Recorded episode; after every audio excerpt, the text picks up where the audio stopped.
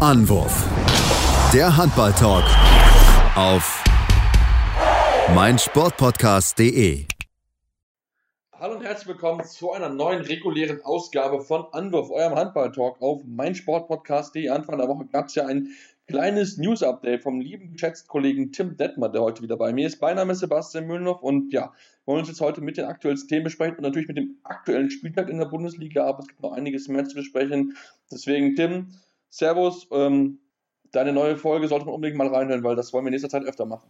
Ja, genau. Hallo Sebastian und natürlich auch Hallo an alle Hörerinnen und Hörer. Ähm, ja, genau, würde mich sehr freuen, wenn man da nochmal reinguckt. Ähm, ich habe mich natürlich vor allem auf die deutsche Nationalmannschaft gestürzt und auf alles, was so passiert ist äh, im DHB-Team und in der EM-Qualifikation. Ähm, und genau, gerne Feedback dalassen und mal schauen, wie sich das in den nächsten Wochen entwickelt. Da haben wir auch im Hintergrund schon ein bisschen was geplant, äh, um das Ganze noch ein bisschen aufzufrischen.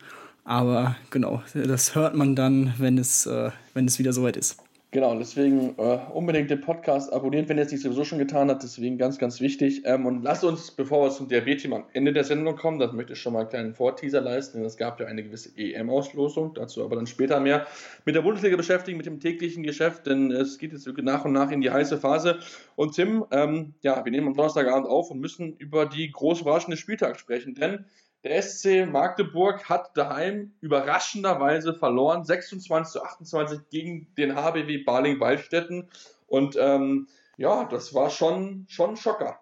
Das auf jeden Fall. Ähm, es ist natürlich nicht ganz überraschend, dass es Magdeburg passiert, äh, dass sie gegen ähm, ein Team, das im Abstiegskampf steckt, verlieren. Äh, das hatten sie, haben sie immer mal wieder solche Ergebnisse. Das trennt sie auch so ein bisschen von den beiden Top-Teams, Kiel und Flensburg, ähm, weil wir haben es auch immer wieder gesagt, äh, vom Kader her müssten die Magdeburger eigentlich wirklich seit Jahren noch mehr und noch stärker mitsprechen im Kampf um die Meisterschaft. Aber dann kommen eben solche Spiele. Ähm, dazu kommt in dieser Saison eine wirklich erschreckende Heimschwäche für Magdeburger Verhältnisse. Das war jetzt die fünfte Heimniederlage in dieser Saison, dazu zehn Siege. Ähm, sie haben wirklich mittlerweile ein au fast ausgeglichenes Punktekonto, was Heim- und Auswärtsspiele angeht, was, glaube ich, in den vergangenen Jahren auch eher äh, seltener so war ähm, für, die, für die Magdeburger. Und man muss sagen, vor allem die Viertelstunde nach der Halbzeit war so ein bisschen der Knackpunkt in der Partie. Aus einer 13 zu 12 Führung wurde ein 20 zu 24 Rückstand. Und sechs Minuten vor Schluss beim 22 zu 28 war das Ding eigentlich entschieden. Danach noch vier Tore in Folge für die Magdeburger. So sieht es jetzt noch ein bisschen erträglicher aus, aber ja, vor allem wenn man sich die zweite Halbzeit anguckt, war das auch eine verdiente Niederlage für das Team von Bennett Wiegert. Ja, und das sagt im Endeffekt schon alles. Also, wenn wir darüber reden, über verdiente Niederlage gegen einen ja, eigentlich vermeintlichen Abstiegskandidaten, also das ist ja so das Balling eigentlich eher im unteren, äh, ja, im unteren Tabellenfeld. Ich würde jetzt eher im Tabellenkeller und im Kampf um die Abstiegsplätze. Also das ist schon, schon auf jeden Fall sehr, sehr überraschend gewesen. Natürlich für die Balinger ganz, ganz wichtige Punkte, denn so haben sie sich ein bisschen Luft verschaffen können ähm, und beziehungsweise haben zumindest den Abstand auf die Eulen Ludwigshafen einfach halten können. Das ist natürlich für sie sehr, sehr wichtig. Ähm, aber lass natürlich aber auch über die Ballinger sprechen. Ne? Mario Ruminski, 11 Paradenquote von 31 Prozent, ganz wichtiger Faktor gewesen, um ja, dann auch äh, dafür zu sorgen, dass man dieses Spiel gewinnen könnte. Auch mal wieder Vladan Lipovina mit 7 von 11 eine wichtige äh, Rolle gespielt. Also da hat man wirklich einfach alles gegeben und das können die, das können die Jungs von Balling ja. Ähm, Gerade auch gegen große Mannschaft, das haben sie in den letzten Jahren immer mal wieder gezeigt und äh, ja, es war schon, also das haben sie sich wirklich verdient. Ja, absolut. Vor allem, also Lipovina, du hast es gesagt, sieben Tore, aber auch sieben Assists. Also war wirklich der überragende Mann auf Balinger Seite. Und deswegen, ja, sie haben immer mal wieder bewiesen, dass sie so Top-Teams ärgern können, dass sie sie auch schlagen können, haben sie in den letzten Jahren bewiesen und ähm, das vor allem natürlich auch zum Ende hin der Saison. Es sind zwar noch für einige Mannschaften so zwölf Spiele zu spielen, aber trotzdem geht es ja jetzt langsam, aber sicher in Richtung Ende der Saison zu, ähm, dass da auch mal solche Ergebnisse häufiger mal vorkommen, die eigentlich eine komplette Überraschung sind, äh, ist man aus der HBL ja auch gewohnt. Von daher, ähm, ja, sowas kann dir nun mal immer passieren in dieser Liga. Du musst in jedem Spiel 100% geben, aber das macht die Liga ja auch so, so schön äh, anzuschauen. Ja, auf jeden Fall. Das macht sie so, so schön anzuschauen. Und ähm, ja, lass uns zum nächsten Spiel kommen, denn die Rheinicker Löwen wollten eigentlich ja diese Chance nutzen, durch die Niederlage der Magdeburger an ihnen vorbeizuziehen, sich einen Punktepolz zu verschaffen. Ja, auch bei ihnen erste, gute, erste Halbzeit gut gewesen, 16-14 geführt und dann in der zweiten Halbzeit nur noch acht mickrige Törchen und am Ende gegen die Füchse, gegen die man verlieren kann, gar nichts gegen, aber ähm, ja, da war in der zweiten Halbzeit nicht mehr viel zusammen, Tim. Da lief äh, so gut wie gar nichts zusammen, das stimmt auf jeden Fall. Also die Löwen wirkten so über knapp 40 Minuten wie das etwas bessere Team, da führte man 21 zu 18. Aber dann, ja, kam so ein klassischer Meltdown. In den letzten 20 Minuten ist das Ergebnis ein 3 zu 9 aus Sicht der Löwen. Die Löwen insgesamt nur mit 8 Toren in der zweiten Halbzeit. Also da lief echt nicht mehr viel zusammen, eigentlich gar nichts mehr. Ähm, was ich auch sehr interessant fand, war, dass äh, der noch Co-Trainer und nächstes Jahr dann Übergangscoach Klaus Gärtner in der 56. Minute die Auszeitansprache übernommen hat. Ähm, fand ich ein bisschen, oder fand ich sehr interessant zu sehen.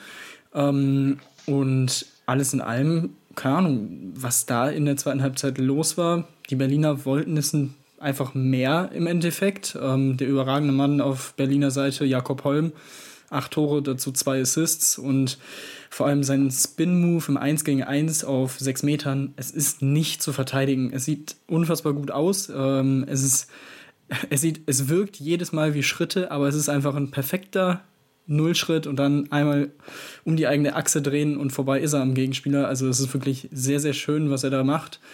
Sehr, sehr stark gespielt ähm, von ihm, von der Mannschaft. Der erste Berliner Sieg in Mannheim seit dem 23. Mai 2010. Also insgesamt in der Bundesliga ist der zweite Auswärtssieg für Berlin in Mannheim. Also auch das ja schon ein bisschen historisch. Hätte ich nicht mit gerechnet. Vor allem so, wie die Füchse auch in den letzten Wochen aufgetreten sind bitter für, für die Rhein-Neckar-Löwen und die Füchse können noch wirklich leicht hoffen, was äh, die Top 5 und Top 6 Platzierungen angeht. Ja, ja, also da, da könnte jetzt nochmal so in den letzten Phasen ein bisschen heiß hergehen. Jetzt aktuell sind sie fünf Minuspunkte hinter Platz 4, also hinter dem SC Magdeburg. Und da müssen wir gerade in den aktuellen Phasen einfach auf die Minuspunkte gucken, denn die Pluspunktzahlen sagen ja nicht aus, wenn es da halt unterschiedliche Teams gibt, die eine 29 wie die Löwen haben und eine 26 wie die Füchse. Also von daher ähm, ist da noch ein bisschen, aber wie gesagt, es sind noch ein paar Spiele zu spielen. Deswegen kann auf jeden Fall noch was möglich sein, wenn die Füchse jetzt einen Turbo starten und bis zum Saisonbeginn fast nichts mehr verlieren. Also das bin ich sehr, sehr gespannt drauf. Ähm, lass uns bei den Löwen noch über die anderen Personal sprechen, denn vor dem Spiel wurde noch ein bisschen was bekannt gegeben. Unter anderem, dass Jerry Tolbring, der beste Werfer waren am, äh, am Donnerstagabend mit 10 von 13 eine sehr, sehr gute Quote hatte, also 2 von 2, 7 Meter, 8 von 11 aus dem Feld. Ähm, gehen wird den Verein, dafür bleiben aber zwei weitere Spiele in dem Verein noch erhalten. Ganz genau. Jerry Tolbring verlässt den Verein in Richtung Dänemark zu GOG. Auch hier muss man sagen, GOG, nachdem sie ja schon Bergerud verpflichtet haben aus Flensburg, die nächste wirkliche Top-Verpflichtung. Die dänische Liga rüstet weiter auf, auch neben Aalborg. Das ist auch sehr interessant zu beobachten. Und dazu konnte man mit Maid Patreil und Niklas Kirkelöke um ein Jahr verlängern. Und ähm, ja, vor allem, also Patreil vor allem in der Abwehr wirklich äh, ein Krieger, sehr, sehr, sehr, sehr wichtig auch. Ähm, auch gut für die Entlastung in der Offensive hin und wieder mal. Kirkelöke sowieso wirklich ein sehr guter Spieler. Also gute Verlängerung. Ich bin gespannt, was sie auf links außen machen. Hinter Gensheimer dann. Äh, dass Tollbring eigentlich ein sehr, sehr guter Backup ist, hat er heute auch wieder bewiesen mit seinen zehn Toren. Also ja, mal gucken, äh, wie da die Planung jetzt in den nächsten Wochen dann vorangetrieben werden. Ja, hat wahrscheinlich, wir hatten es schon vorher gesagt, wahrscheinlich ein bisschen einfach damit zu tun, dass sie ja einfach ähm, ja, gucken müssen, dass man halt eine Uwe Gensheimer natürlich viel Spielzeit einnimmt, dass sie dann äh, entsprechend äh, mehr Spielzeit haben möchte, kriegt er jetzt wahrscheinlich bei Gok Gutme und du hast gesagt, das ist schon sehr, sehr spannend, da müsste man vielleicht mal jemanden mal zum Podcast einnehmen und mal über diese äh, neue Stärke beziehungsweise dieses neue, ja, wie soll man es beschreiben, äh, Spenden von, also Ausgeben von Geld und Verpflichten von Topspielen, das ist ja jetzt schon wirklich sehr auffällig, dass da jetzt in Dänemark gerade für die kommende Saison doch einige Topspieler hingehen, also da müsste man auf jeden Fall mal mit dem Thema angehen. Ähm, und äh, ja, Tim, lass uns zum, zu den nächsten Spielen übergehen. Lass uns zum um, weiteren, ja, durchaus spannenden Spiel gehen. Leipzig gegen Melsung. Am Ende gewinnt Melsung das Ding 33 zu 29. Ähm, ja, wichtiger Sieg für sie natürlich gerade in der zweiten Halbzeit. 20 Tore, also brutal stark nach der zweiten Halbzeit. In der zweiten Halbzeit so. Ja, absolut. Wirklich ein sehr, sehr wichtiger Sieg auch für den Kopf, für die Melsunger, die ja jetzt die letzten drei Spiele gegen äh, Magdeburg, Flensburg und Kiel wirklich ähm, ja, zunächst mal verloren haben und auch teilweise nicht so große Chancen hatten. Ähm, ich glaube, das war jetzt schon mal enorm wichtig, äh, da gut aus dieser kurzen Länderspielpause rauszukommen. Äh, Kai Hefner 7 aus 8, dazu 5 Assists, wirklich sehr, sehr gute Leistung mal wieder. Ähm, auf Leipziger Seite Philipp Weber mit 7 Toren, der beste Torschütze. Dazu Luka Witzke mit 6 Assists, ähm, auch sehr, sehr gut, was er auf der Mitte gemacht hat. Und für mich so ein bisschen der Faktor in der letzten Viertelstunde, vor allem Nebojsa Simic, ähm, kam für 20 Minuten rein, am Ende mit 6 Paraden, aber 40 Prozent ähm, ist auch ein Faktor gewesen dafür, dass die Melsunger in, von Minute 45 bis 51 einen 4-0-Lauf starten konnten, der das Spiel dann entschieden hat. Also, ähm, ja, Gudmund und Gudmundsson zur richtigen Zeitpunkt den, äh, diesen Faktor Torhüterwechsel oder die Karte Torhüterwechsel ausgespielt und ähm, dementsprechend, wie gesagt, wichtig für Melsungen, für, für die Moral, äh, da nochmal so ein bisschen ja, voranzukommen in der Tabelle, sich zumindest noch mal ein bisschen zu verbessern. Nach Europa wird es äh, nicht mehr gehen. Ich glaube, so viel kann man auf jeden Fall sagen. Dafür müssten sie jetzt auf eine, eine wirklich eine riesige Comeback-Serie starten. Das glaube ich im Moment nicht. Aber ähm, ja, wie gesagt, es ist schon mal, schon mal nicht schlecht für Melsung, das Spiel jetzt gewonnen zu haben. Auf jeden Fall. Ich meine, auch gerade die rechte Seite ist bei Melsung einfach bombastisch stark mit Hefner und, und Kastening. Also, das ist schon wirklich ein unglaublich gut eingespieltes Duo, waren sie schon in Hannover, jetzt wieder in Melsung und auch in der Nationalmannschaft. Profitieren wir ja auch davon, dass sie ja wirklich enorm gut harmonieren und das äh, macht ganz, ganz viel Spaß, den, den Jungs auf jeden Fall zuzugucken und ähm, ja, das ist schon, das ist schon wirklich, äh, wirklich ganz, ganz äh, großes Kino, was sie dort zusammenspielen. Lass uns zum letzten Spiel des Abends kommen. Äh, Minden gegen Stuttgart. Äh, Duell zwei Mittelfeldteams, beziehungsweise eher im unteren Mittelfeld befindliche Teams. Und ähm, ja, 27 zu 27 heißt es am Ende. Rechte Punkteteilung?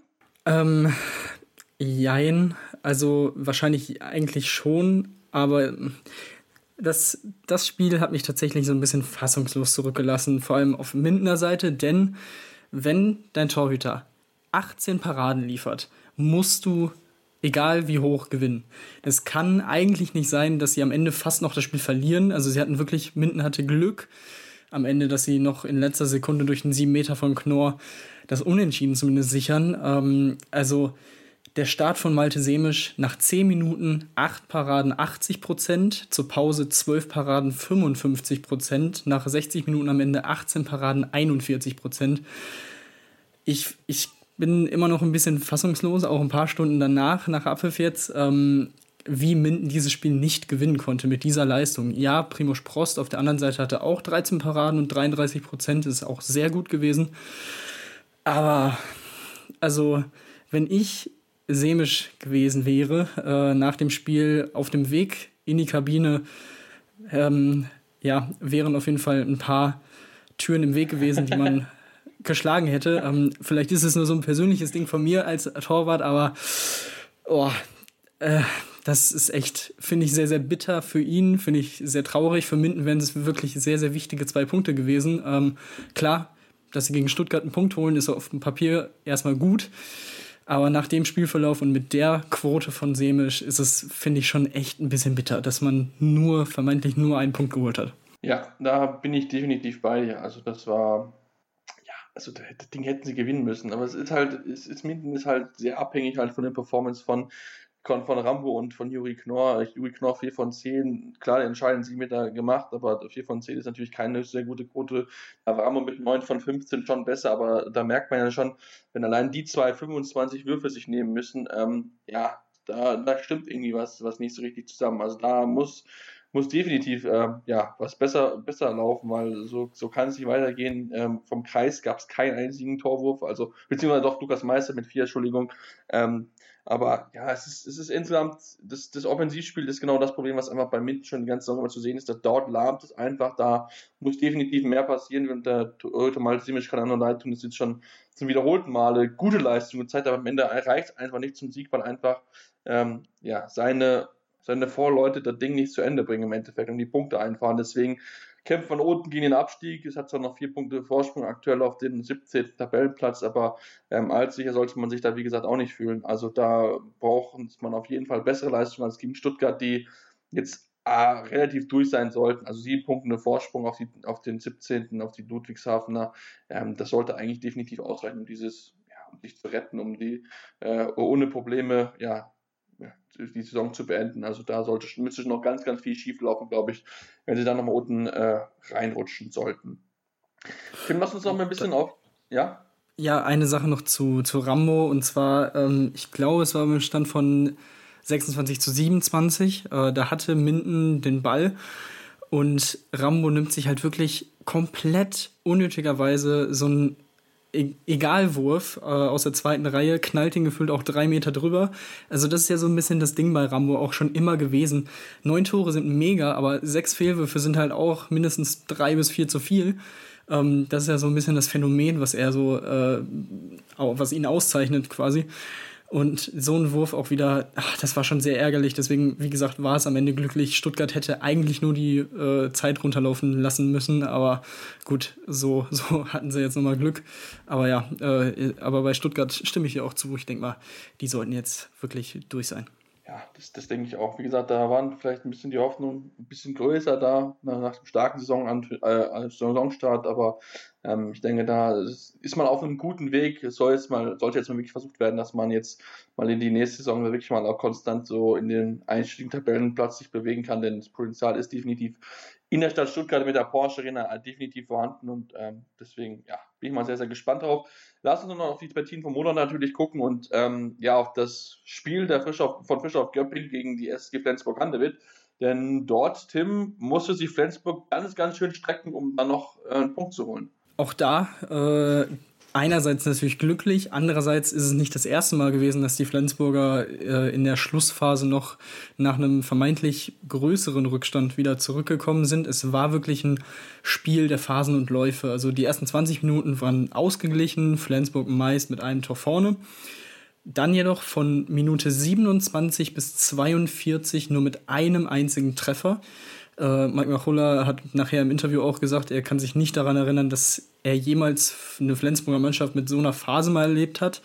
Ähm, so wurde aus einem 15 zu 13 für Flensburg ein 16 zu 22. Und da sah es echt sehr, sehr gut aus. Also nach 45 Minuten Göpping mit 23 zu 18 vorne. Flensburg kommt dann immer näher, gleich zum 26-26 aus und hat am Ende sogar noch den letzten Angriff und die Chance auf den Sieg. Spielt am Ende, das ist ein bisschen ein bisschen unsauber aus. Aber äh, ja, für Göppingen am Ende tatsächlich sogar bitter, dass sie nur einen Punkt geholt haben.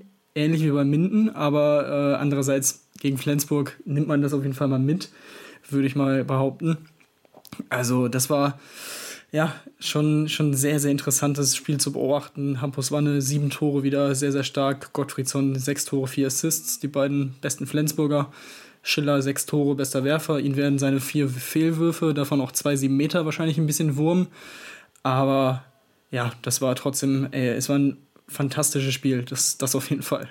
Ja, es hat auf jeden Fall ganz, ganz, ganz, ganz viel Spaß gemacht, dort äh, der Partie zuzuschauen. Und wie gesagt, am Ende knappe Punkteteilung. Und durch die Punkteteilung rutschten jetzt die Kieler auf den ersten Platz, denn sie haben ihre Partie gewinnen können, 31 zu 25 in Erlangen und aufgrund der Punktgleichung und des gewonnenen Vergleichs stehen sie nun an wieder an der Spitze.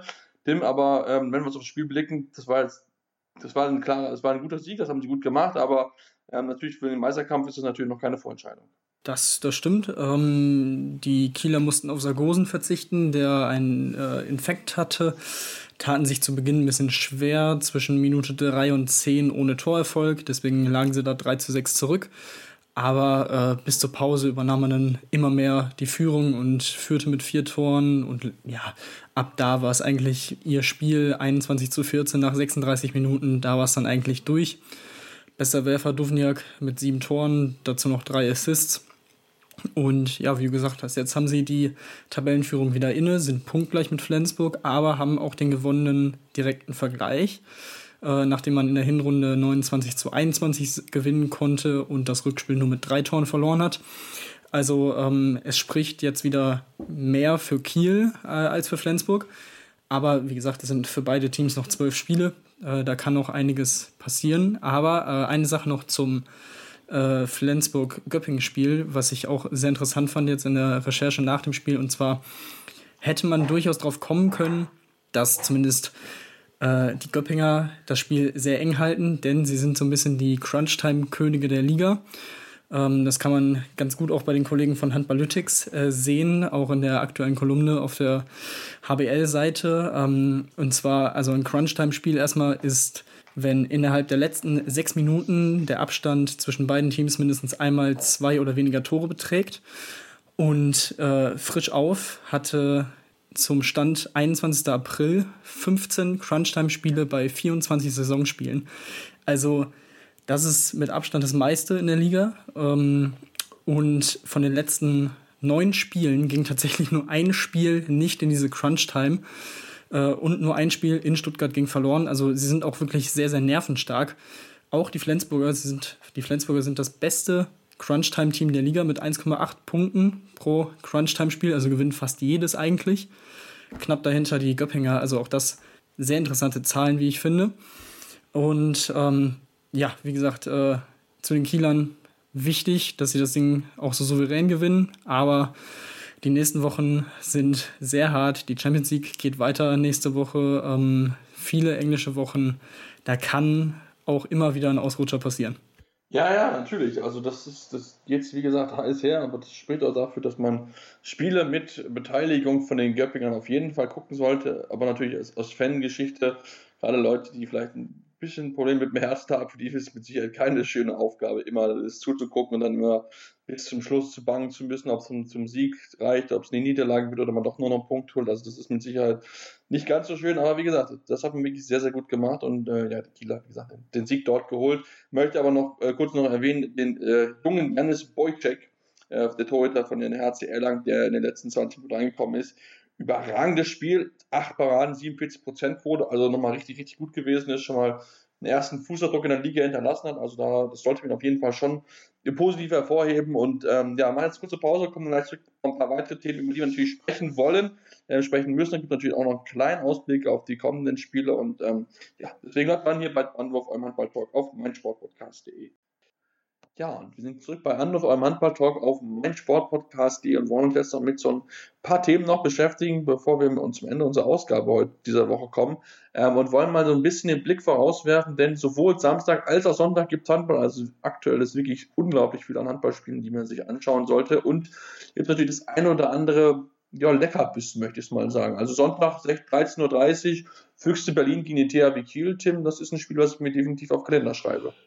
Das sollte man auf jeden Fall äh, sich anschauen, wenn man, wenn man die Möglichkeit hat, definitiv. Ähm, ja, generell, also diese, die nächsten, die nächsten Wochen, da gibt es wirklich einige sehr, sehr interessante Spiele. Ich muss mal gerade eben hier scrollen. So. Ähm, interessant finde ich natürlich auch die Flensburger am Samstag, ähm, in wie sie jetzt auf dieses Unentschieden und den Punktverlust reagieren äh, am Samstag gegen Wetzlar. Ähm, ich glaube, das sind beides Spiele. Da kann dann wieder am Montag oder am Sonntagabend äh, in der Tabelle oben alles wieder verrückt sein. Also ja, die Berliner jetzt natürlich mit Rückenwind gegen Kiel. Ich glaube, wie gesagt, wir haben es gesagt, die Berliner brauchen jetzt eigentlich eine Siegesserie auch, um nochmal ernsthaft Europa in der Liga angreifen zu können. Also das sind auf jeden Fall zwei Spiele, die man beachten sollte. Das sind auf jeden Fall zwei, zwei Spiele, die man beachten sollte. Also da gibt es auf jeden Fall einiges an, ja, sag ich mal so, Explosionspotenzial. Auf jeden Fall ist es so, dass man dieses Spiel angucken sollte. Es gibt natürlich auch einige Spiele, die für den Abstiegskampf relevant sind. Also zum Beispiel Nordhorn gegen Coburg, Baling gegen Minden, Erlangen gegen Ludwigshafen. Also auch da Tim, müssen die angesprochenen Teams auf jeden Fall hellwach sein, um nicht weiter unten reinzukommen, beziehungsweise dem rettenden Ufer noch näher zu kommen. Definitiv. Also vor allem, wenn man sich nochmal die Tabelle ja, in den Kopf äh, bringt, äh, Nordhorn gegen Coburg. Wenn Coburg verliert, sieht es schon echt sehr, sehr düster aus für Coburg. Das muss man so deutlich sagen. Für Nordhorn, die ja. haben so ein neben Ludwigshafen, das sind, finde ich, so die beiden, die unterm Strich stehen, die noch die wahrscheinlichsten Chancen haben, dann irgendwie nochmal anzugreifen. Ähm, wenn die das gewinnen, können die vielleicht noch mal so eine Serie starten und vielleicht auch hier und da noch so einen Bonuspunkt irgendwo einfahren. Und bei Baling-Minden ist es natürlich sehr interessant. Der Sieger ähm, in diesem direkten Duell der beiden Teams überm Strich kann natürlich auch so diesen nächsten Schritt machen. Ähm, beide Teams haben jetzt, wie gesagt, auch gut gespielt. Ähm, Minden wird sicherlich auch mit ein bisschen Wut im Bauch wegen diesen letzten Minuten gegen Stuttgart dort anreisen. Also das ist wirklich ein sehr, sehr schöner und interessanter Spieltag. Also da kann sich auch unten wieder einiges verschieben und vielleicht ja, erste kleine Vorentscheidungen auch getroffen werden, auch wenn natürlich dann immer noch so viel zu spielen ist. Aber ja, vor allem, wie gesagt, bei Coburg glaube ich dann nicht mehr, dass sie da wirklich noch ein Wörtchen mitreden können.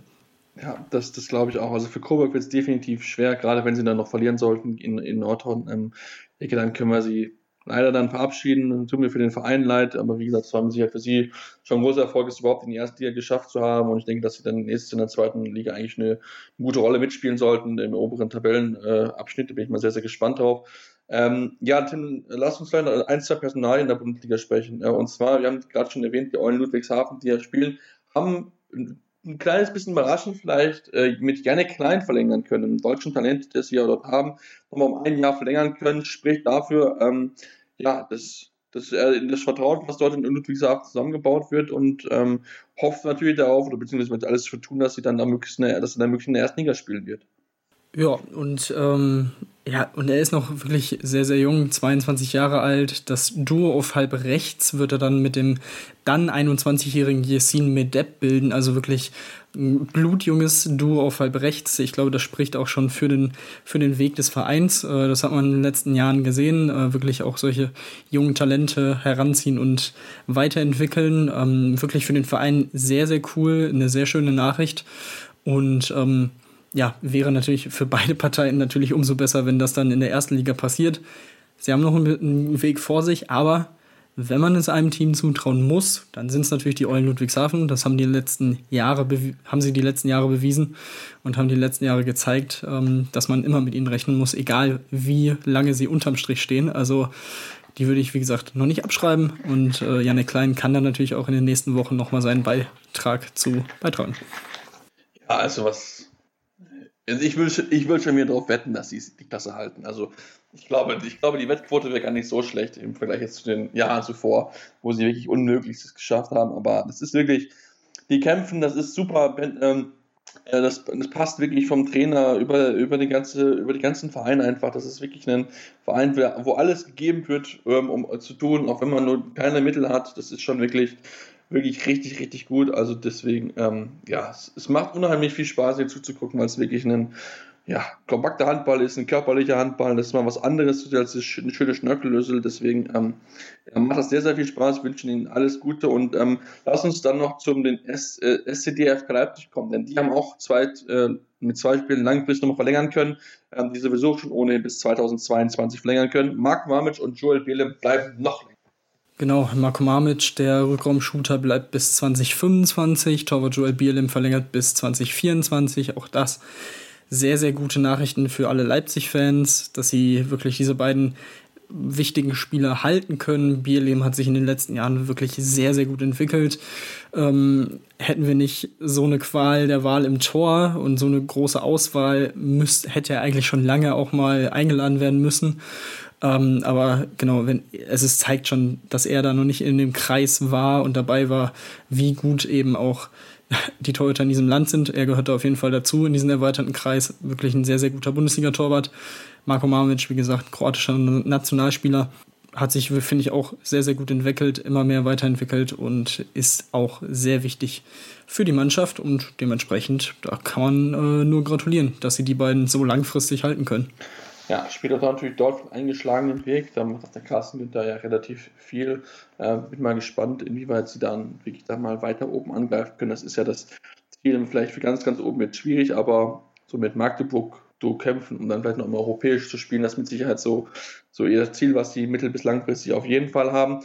Äh, und lass uns dann vom deutschen Handball ein bisschen weggehen und uns mit als internationale Ebene begeben, denn ähm, auch neben den, der dänischen Liga gibt es auch in anderen Ligen natürlich personelle Veränderungen und unter anderem in Pixhedget, denn dort geht Legende Jonas Kehlmann erstmal weg und es gibt komplett neue Linksaußen für den ungarischen Verein. Ja, und ich finde ein wirklich sehr, sehr interessantes Duo auf Linksaußen. Ähm, Alexander Blons, norwegischer, junger norwegischer Nationalspieler, kommt im Sommer von Elverum aus Norwegen zum ungarischen Spitzenclub. Ähm, dort ersetzt der 21-Jährige den eben angesprochenen Jonas Kellmann, der, ich glaube, mittlerweile 38 Jahre alt ist, aber wirklich gefühlt immer noch so fit aussieht, so als dass er irgendwie noch drei, vier, fünf Jahre spielen könnte. Ich bin gespannt, wohin es ihn verschlägt, äh, ob er noch weitermacht. Ähm, und dazu, das wurde schon vor ein paar äh, Monaten bekannt gegeben, kommt der Österreicher Sebastian Frimmel von den Kadetten Schaffhausen aus der Schweiz. Und ähm, auch er finde ich ein sehr, sehr interessanter Spieler. Ähm, macht mir viel Spaß, ihm zuzusehen. Äh, auch schon bei den Nationalspielen der Österreicher gegen Deutschland äh, in der EM-Qualifikation, aber auch bei der Weltmeisterschaft im Januar. Also ja, das sind zwei wirklich gute Linksaußen und Shaggett ähm, macht auch wieder eine sehr, sehr gute Arbeit. Also das ist schon mittlerweile endlich wieder ein Zweikampf äh, um die Spitze in Ungarn zwischen Veszprem und Szeged. Also klar, Veszprem auch aufgrund der, ich glaube, schon nochmal deutlich besseren finanziellen äh, Möglichkeiten, haben vor allem in der Breite natürlich einen wirklich überragenden Kader. Aber Szeged macht da äh, wirklich eine, eine gute Leistung. Und das, das sieht man jetzt auch mit diesen beiden Linksaußen. Mhm. Gerade daheim ist Sedic eine unglaubliche Martin, hat der schon einige internationale Top-Teams zum Fallen gebracht. Also das ist schon wirklich, wirklich richtig, richtig gut, was dort, ähm, ja, dort zusammen ist in Ungarn. Tim, lass uns vom Vereinshandball so ein bisschen weggehen und ähm, ja, mit dem Thema beschäftigen, was jetzt noch abschließend kommen ist. Und zwar wurden die Gruppen für die EM äh, 2022 ist ausgelöst. Die deutsche Gruppe, Gruppe D mit Österreich, Belarus und Polen, eine machbare Gruppe für die deutsche Mannschaft. Ja, da ist auf jeden Fall, sind drei Siege Pflicht, ohne jetzt irgendwie respektlos wirken zu wollen äh, gegenüber den drei Nationen. Aber das ist äh, also wenn die Mannschaft in Richtung Halbfinale will, dann muss sie da auf jeden Fall mit drei Siegen durchmarschieren. In der Hauptrunde wird es dann schwieriger. Äh, Gruppe E mit Spanien, Schweden, Tschechien und Bosnien und Gruppe F Norwegen, Russland, Slowakei und Litauen.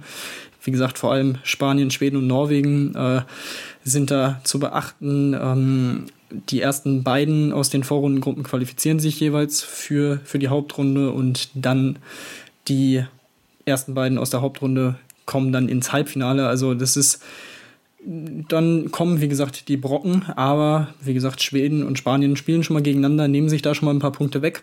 Das ist natürlich schon mal nicht schlecht. Aber äh, wie gesagt, die Vorrunde sollte man auf jeden Fall mit 6 zu 0 Punkten überstehen. Das äh, sollte der Anspruch sein, auf jeden Fall. Ja, das sollte auf jeden Fall der, der Anspruch sein. Das ist, äh, das ist definitiv so geplant.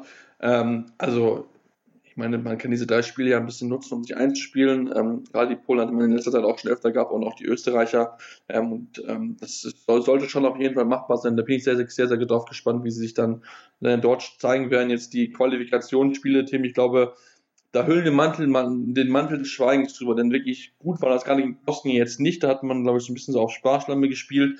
Ähm, gegen Estland war das dann schon deutlicher, aber ähm, so richtig überzeugend fand ich das jetzt, fand ich das jetzt nicht, aber wie gesagt, ähm, man war schon qualifiziert, wollte ein bisschen was ausprobieren ähm, und deswegen würde ich es mal abhaken als ja, Sieg ist Sieg. ja, es waren am Ende eben diese Pflichtsiege mit äh, auch Möglichkeiten zum Testen. Von daher, ja, ich denke, es war, es war am Ende okay für das, was es, für, für das, was sie waren. Man muss auch im Hinterkopf behalten, natürlich es ist ein hartes Programm, was die, die Spieler da immer auch im Moment auch äh, abliefern und ableisten müssen. Deswegen, ja, soweit alles gut. Ähm, kommen wir noch zu den anderen drei Gruppen und zur anderen Hälfte quasi des Turnierbaums. In der Gruppe A Slowenien, Dänemark, Nordmazedonien und Montenegro. Und die Gruppen B und C finde ich wirklich höchst interessant. Gruppe B Portugal, Ungarn, Island und die Niederlande. Ähm, wie gesagt, vor allem Portugal, Ungarn und Island sehe ich da fast auf einem Level. Wer da irgendwie gegen die Niederlande vielleicht strauchelt, der, das könnte echt sehr, sehr kostbar werden. Und äh, Gruppe C, Kroatien, Serbien, Frankreich, Ukraine, ähnliche Situation. Ähm, also das ist, das sehe ich sehr, sehr eng. Vor allem die Serben, die in der EM-Qualifikation ja schon auf Frankreich getroffen sind und die Gruppe gewonnen haben, die EM-Quali-Gruppe. Ähm, ja, das äh, könnte sehr, sehr spicy werden.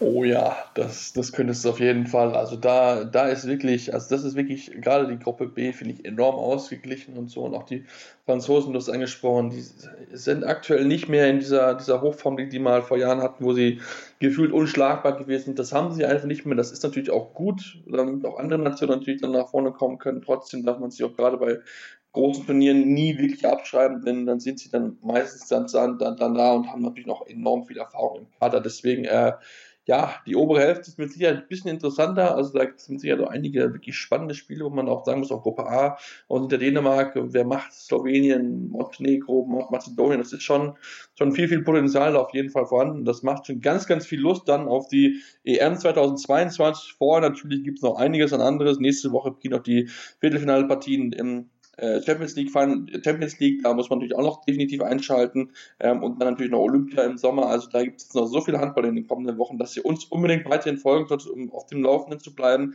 Ähm, wie gesagt, das News-Magazin wird es wahrscheinlich dann Anfang nächster Woche wiedergeben mit den wichtigsten News vom Wochenende ähm, und dann unsere reguläre Sendung natürlich im Laufe der Woche, ähm, wobei man da noch gucken muss, äh, aufgrund von beruflichen Dingen könnte es ein bisschen schwierig werden, aber das kriegen wir alles irgendwie definitiv hin, damit ihr die volle Ladung Anwurf bekommt. Ähm, wie gesagt, uns auch gerne mal Rezensionen lassen bei iTunes.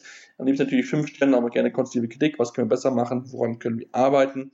Und ähm, da bleibt uns nichts so anderes zu sagen, als bis zum nächsten Mal hier bei Anwurf am Handballblog auf meinsportpodcast.de. Anwurf. Der Handballtalk auf meinsportpodcast.de